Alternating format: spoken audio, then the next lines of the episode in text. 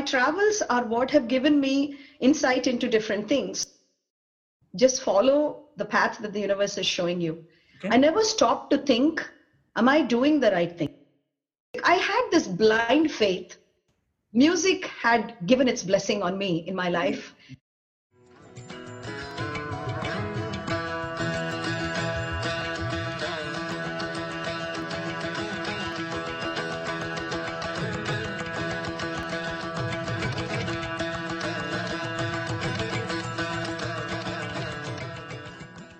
When I married Raj, he was in England, and I went from Mylapore to you know London. It was how do I take the Veena to the UK? Right.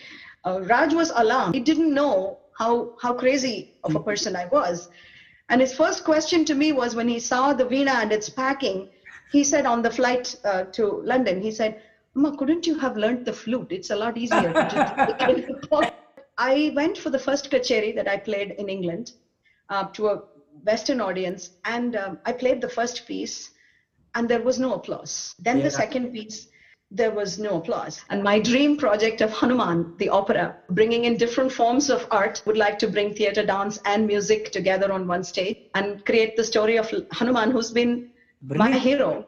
And in fact, I'm looking forward to my next collaboration about rivers. The main piece mm-hmm. was called Elemental Spirit. It was a 13 minute collaboration with my daughter and I and we wrote it in five different ragas. Who inspires you? Yes. I think of my tata. I look at my students today and I get inspired by those little minds asking questions that need me to go back and do more research about this. My parents in law, my friends who support me today,